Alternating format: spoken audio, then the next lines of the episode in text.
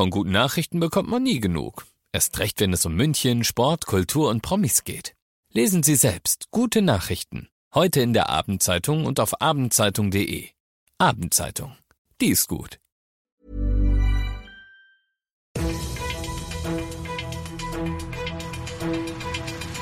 95 5 Charivari, das München Briefing, Münchens erster Nachrichtenpodcast. Mit Ludwig Haas und diesen Themen. Sorge vor Helene Fischer Absage wegen Unwetter und Hochwasserwarnung für die Isar.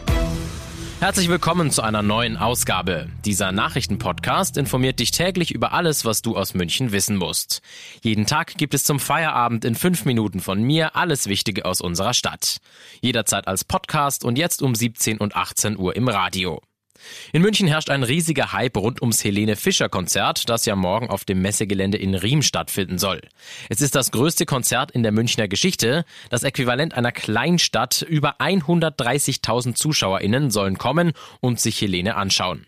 Jetzt machen sich aber alle Fans größere Sorgen, weil der Wetterbericht für morgen sagt stark Regen und Gewitter voraus. Ich habe im exklusiven Charivari-Interview mit Tobias Kapfelsberger vom Kreisverwaltungsreferat gesprochen und er sagt, wir fühlen uns gut vorbereitet. Es ist insgesamt ein Meteorologe eingebunden, also sowohl im Vorfeld wie auch direkt am Konzerttag. Der ist vor Ort. Der wird die Wetterbeobachtung übernehmen und wird dann auch uns vorwarnen und rechtzeitig den Sicherheitsstab informieren. Und dann könnte man dementsprechend ad hoc reagieren. Aber es gibt jetzt kein Szenario, ab welchem Zeitpunkt dann ein Konzert abgesagt wird, sondern das wird wirklich ganz aktuell am Veranstaltungstag entschieden. Wenn man aber dann tatsächlich 130.000 Menschen evakuieren müsste, wäre das nicht eine enorme Herausforderung? Das ist eine große Herausforderung, so viele Menschen auf einem Veranstaltungsgelände sicher unterzubringen im Falle einer Evakuierung. Aber genau aus diesem Grund gibt es ja ein äh, Räumungs- und Sicherheitskonzept und Unterbringung wäre größtenteils mit den vorhandenen örtlich naheliegenden Messehallen gesichert und weiteren überdachten Bereichen, die in der Nähe der Veranstaltung sich befinden. Mehr Informationen zur Veranstaltung und allem Wichtigen dazu findest du übrigens auch auf unserer Webseite charivari.de. Wir bleiben beim Thema Wasser. Lange war es hier ja unglaublich heiß und trocken. Jetzt gibt es in diesen Tagen immer mal wieder starke Regenfälle. Das hat auch eine Auswirkung auf die Isar. Heute Nachmittag wurde eine Hochwasservorwarnung rausgegeben. Bedeutet, sobald das Wasser der Isar trüb erscheint, wird vom Baden oder Bootfahren dringend abgeraten. Dann sind nämlich zum Beispiel auch gefährliche Stellen im Wasser schwer zu erkennen. Aktuelle Infos über den Wasserpegel findest du auch noch auf der Webseite des Hochwasser-Nachrichtendienstes. Du bist mittendrin im München Briefing, Münchens erstem Nachrichtenpodcast. Und nachdem wir ja gerade schon über München gesprochen haben, werfen wir jetzt noch einen Blick auf das Wichtigste aus Deutschland und der Welt. Bundeskanzler Olaf Scholz hat erneut jegliche Einflussnahme auf das Steuerverfahren der in den Cum-Ex-Skandal verwickelten Warburg Bank zurückgewiesen. Das sagte der Kanzler in einer zweiten Vernehmung heute vor dem Untersuchungsausschuss der hamburgischen Bürgerschaft. Charivari-Reporter Thomas Thonfeld. Wenig überraschend blieb Olaf Scholz heute dabei, was er zuletzt auch in seiner Berliner Sommerpressekonferenz wiederholt hatte, nämlich, dass er das Steuerverfahren um die Warburg Bank nicht beeinflusst habe.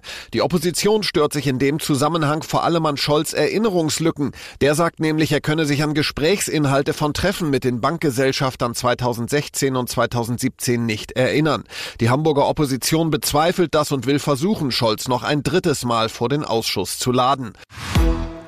Der Vorschlag, die Pipeline Nord Stream 2 einfach zu öffnen, stößt bei vielen auf Verständnislosigkeit. Finanzminister Christian Lindner etwa ging auf deutliche Distanz zu dem Vorstoß seines Parteivizes Wolfgang Kubicki.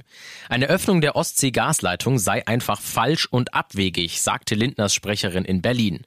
Eben aus Berlin Charivari-Korrespondentin Tanja Wagner. Nord Stream 2 wird nicht in Betrieb genommen, hieß es auch aus der Regierungs-PK. Eine Wiederaufnahme des Projekts stehe nicht zur Debatte, betonte Regierungssprecher Sprecher Büchner.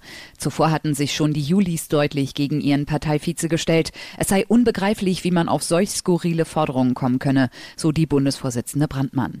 Kubicki hatte argumentiert, dass die Öffnung der Pipeline helfen würde, die Gasspeicher für den Winter zu füllen. Dass Russlands Präsident Putin das als Erfolg ausschlachten würde, wiegelte Kubicki ab. Wenn hier mehr Gas ankommt, würde das eher Deutschland als Putin nutzen, so der FDP-Parteivize. Heute ist ja Feel Good Friday und deshalb gibt es natürlich an dieser Stelle noch eine positive Nachricht. Die European Championships hier in München sind ja wirklich ein Mega-Erfolg. Vielleicht warst du ja auch bei einem der Wettbewerbe live mit dabei. Jetzt wurde eine Zuschauer-Schallmauer durchbrochen. Eine Million BesucherInnen haben sich die European Championships bei uns in der Stadt angeschaut. Echt eine richtig tolle Sache für München. In diesem Sinne, ich bin Ludwig Haas und ich wünsche dir erstmal noch einen schönen Feierabend und dann ein erholsames Wochenende. Ciao!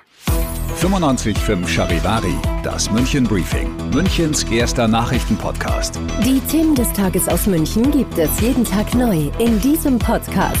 Um 17 und 18 Uhr im Radio und überall da, wo es Podcasts gibt. Sowie auf charivari.de.